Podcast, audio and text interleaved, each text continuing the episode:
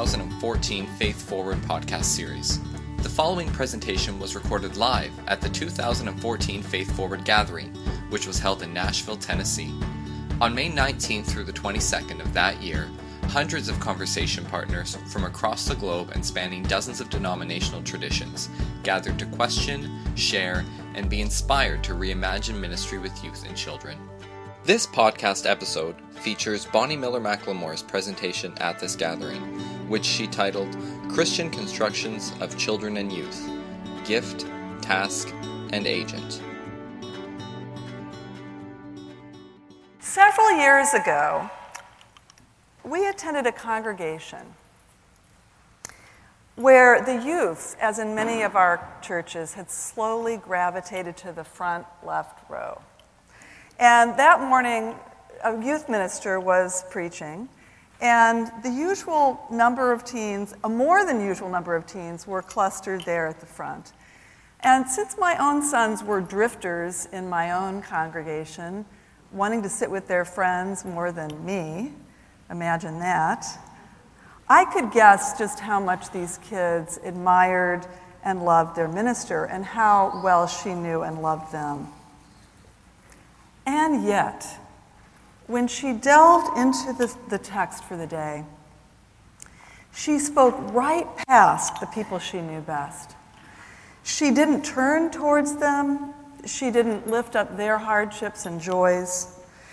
In fact, she almost rendered them invisible, as so many of us, all of us, do, although I think I'm preaching to the choir here. I remember wishing that she had done something truly revolutionary and ignored the adults and preached to the youth. Now, I might not have noticed, um, I meant to actually show this. They had a pew of their own, much like Virginia Woolf's A Room of their own, her own. I might not have noticed, except I have birthed and raised three boys. Um, sometimes now in their 20s. and as my gracious introduction said, really focused a lot of my research and teaching on the study of women and children as groups often ignored, misunderstood, and stereotyped. In fact, for both women and children, we tend to both idealize these groups and devalue them all at the same time. My mission, then and now, has really been to render kids visible as fully human with needs for protection and greater inclusion. For while I think the church has often stood quietly by, the wider culture has filled in today's picture of what kids are and what they need. And this morning, what I want to do is first examine what I see as sort of four, quickly, but four problematic portraits of children kids as innocent, kids as commodities, consumers, and burdens. And then three contrasting ways that we might reimagine them through a revitalized Christian perspective. Now, even the idea that cultural images of children have evolved over time and place um, is a new and important insight. For me, the art historian Anne Higonnet really brought this message home. Her book, Pictures of Innocence, provides a very vivid portrait of how Western society's ideas of children have evolved over time. And they've really changed from sort of a pre modern image of adult like children to what she calls the romantic child, to, in the last recent years, the knowing child who blurs a sharp distinction between adults and children and kids.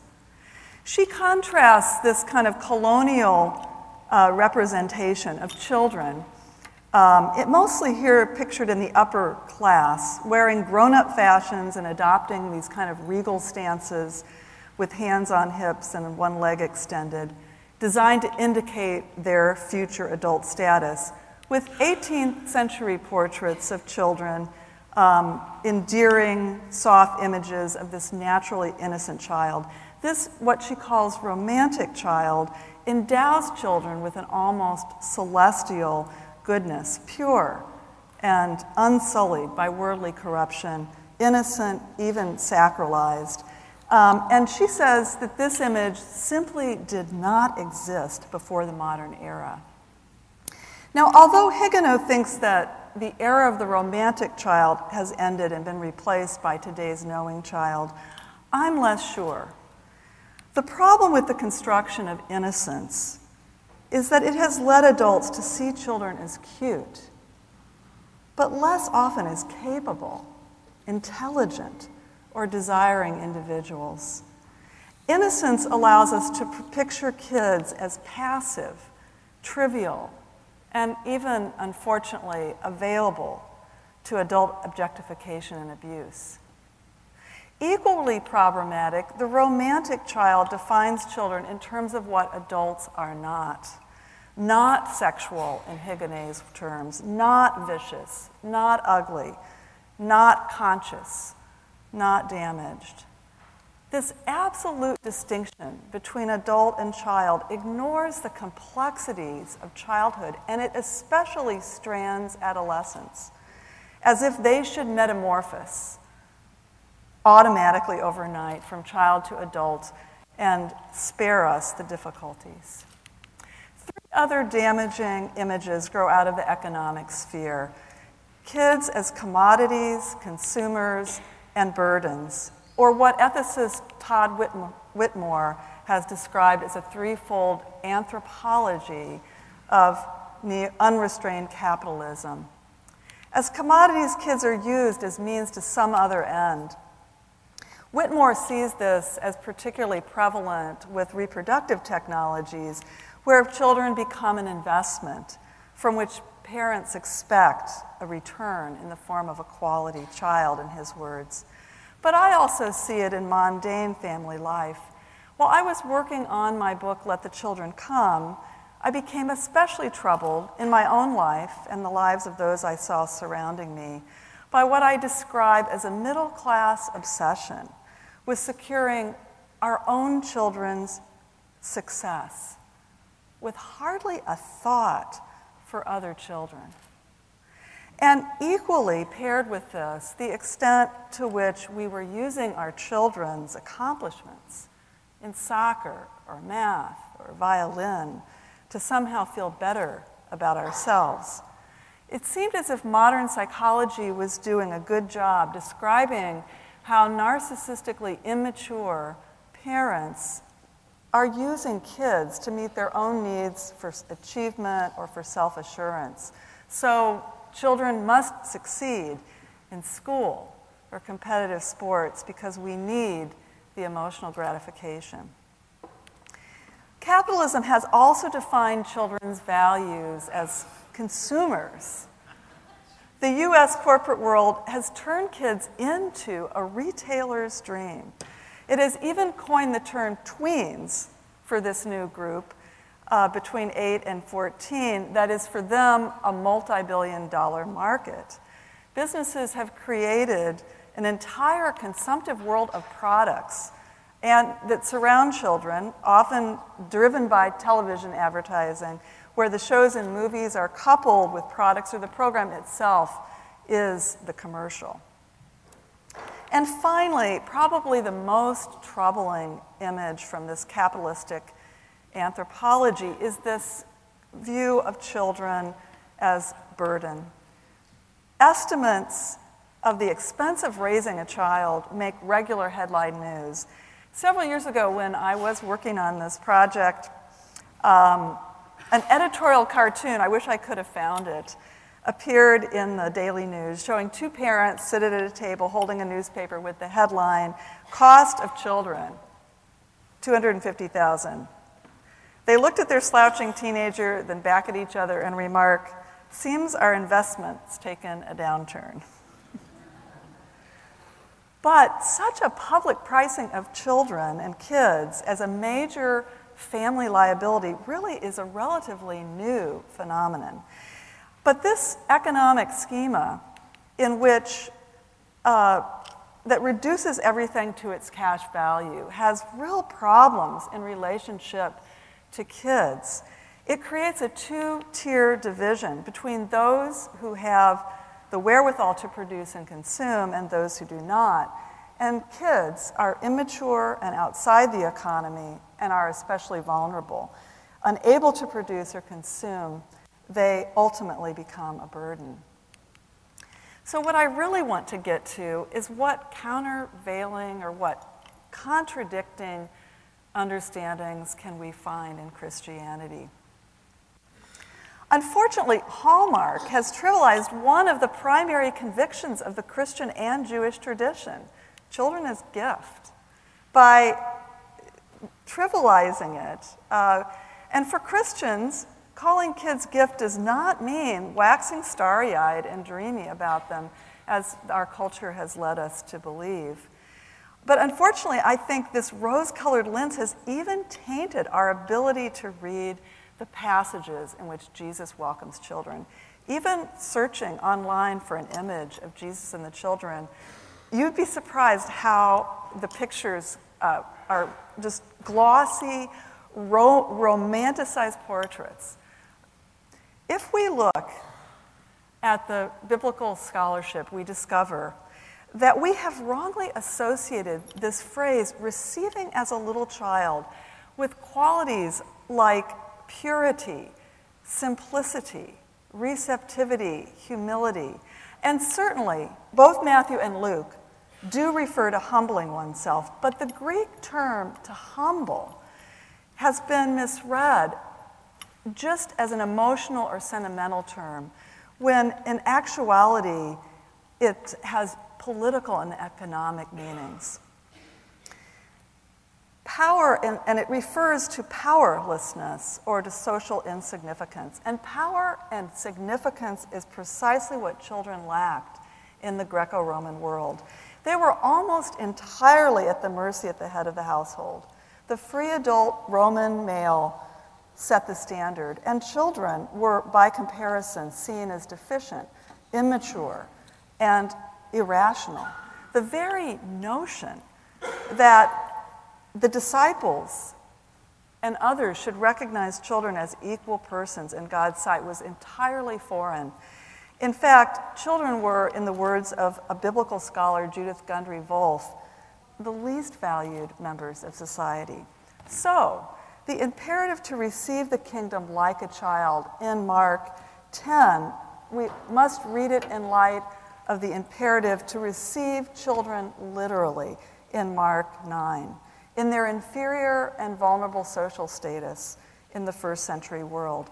Children re- represented another group like the poor or women who were marginalized and dominated by more powerful people.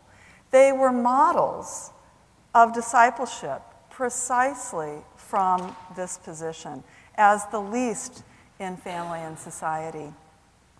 Jesus actually intercedes on their half, behalf, and he grants them almost divine status.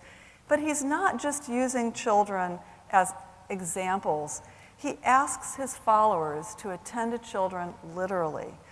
In what one biblical scholar describes as a demonstrative action, he is described as taking children up in his arms.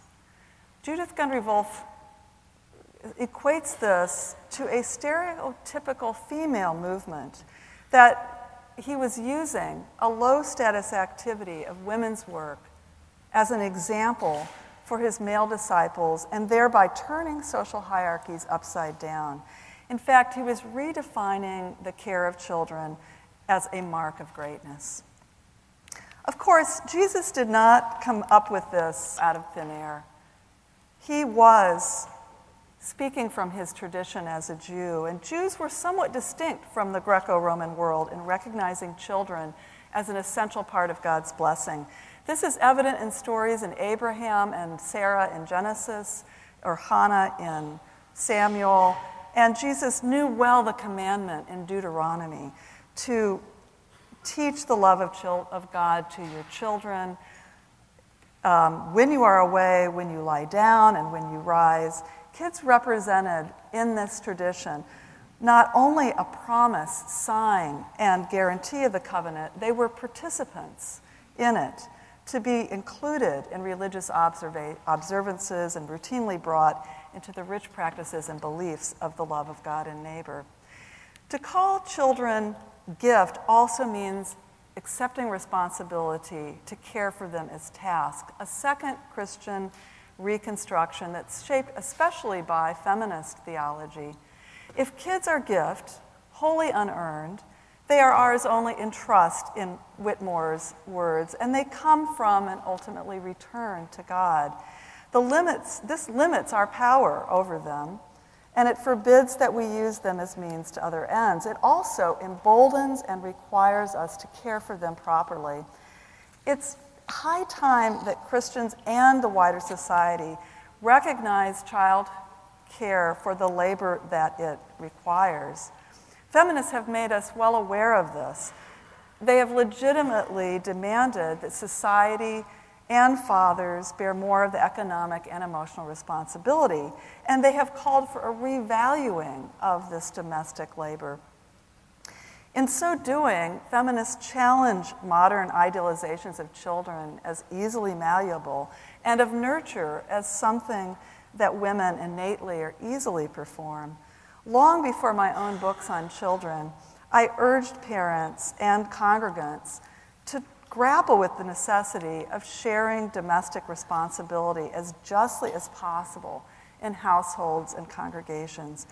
It, injustice in the mundane distribution of chores, whether in the family or in the congregation, breeds a wider injustice. That is, if a child's first and formative example of adult interaction is one of unequal altruism and one sided self sacrifice, I'm just using the words of a political scientist, Susan Moller Okin, here, then they learn not to expect justice in the wider society.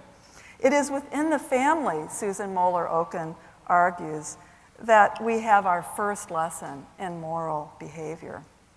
On the, on the one hand, children do not need or benefit from the kind of unconditional, self denying, or self sacrificing love that Christianity has raised up as the ideal, but often foisted only on mothers and women.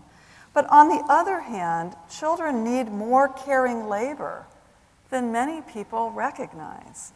Only in industrial and urban society has the job gone to the mother alone. The most unusual pattern of parenting in the world and in the history of our, uh, of our civilization.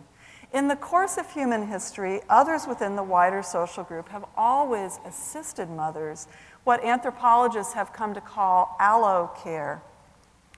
Congregants and congregations are a primary place to foster this kind of other mothering, a term that African American communities have used for the, cru- the crucial role of fictive kin. Christians have a mandate to model this kind of shared responsibility beyond biological lines. We testify this in, to this in baptism, baby dedications, and for some traditions, through serving as godparents. We proclaim the church as a new family, and we testify to our own adoption into the household.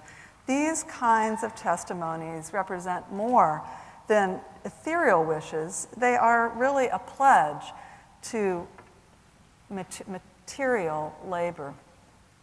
Finally, kids as agents. This brings me back to Higonnet's new image of knowing children, where she argues that we are in the midst of a major reconstruction of childhood on the same order of magnitude, she believes, as that which occurred in the shift in the 18th century from the construction of adult like sinful children to their portrait as innocent. In place of the ideal of innocent children, the knowing child calls into question children's psychic and sexual innocence by attributing to them consciously active minds and bodies.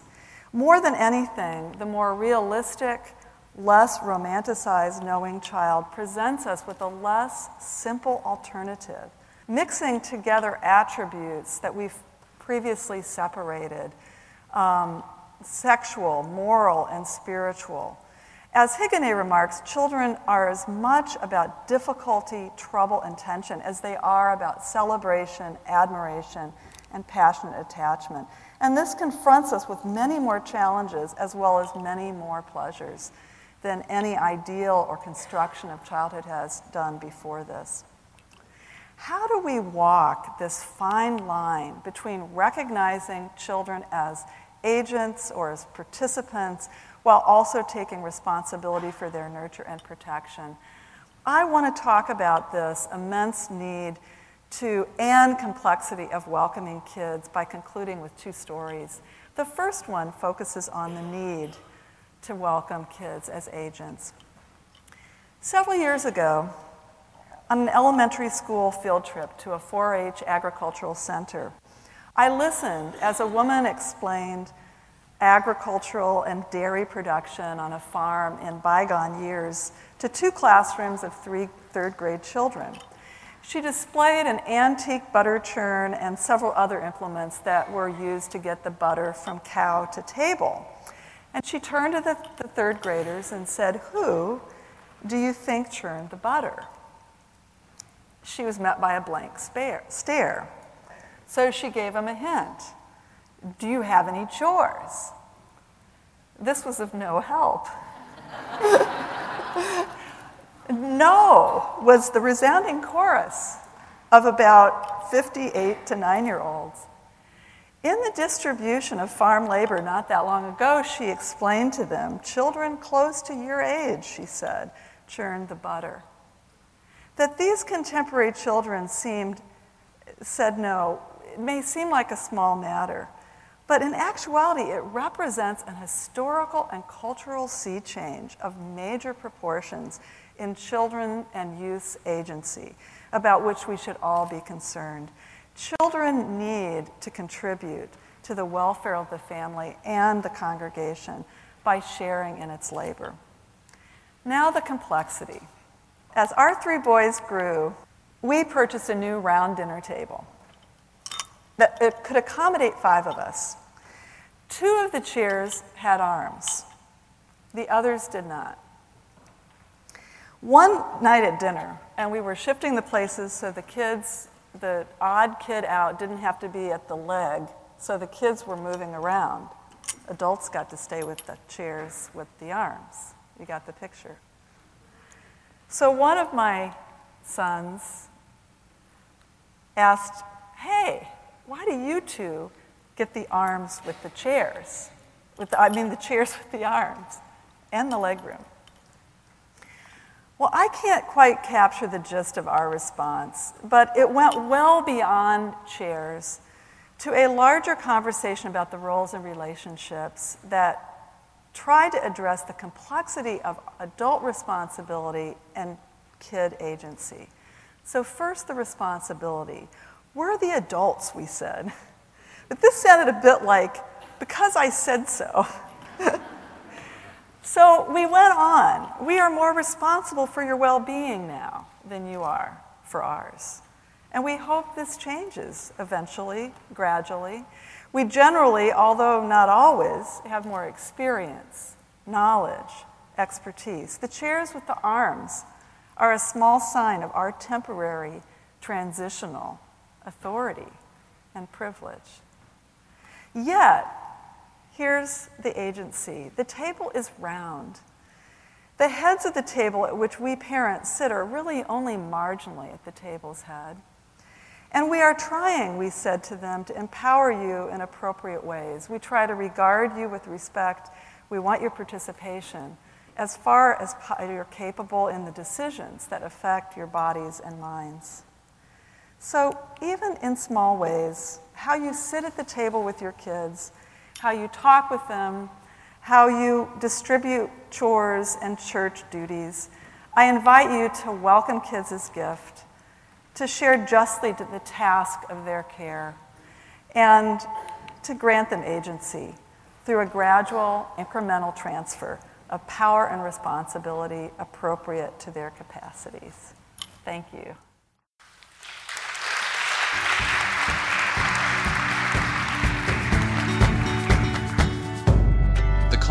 This podcast episode are reproduced by permission of the presenter and Faith Forward under Creative Commons Attribution, Non Commercial, No Derivations copyright. The Faith Forward podcasts are produced by Dave Sinnis. Stay tuned for more episodes of the 2014 Faith Forward podcast series on the web at faith-forward.net and join us in Chicago for the 2015 Faith Forward Gathering, April 20th through 23rd.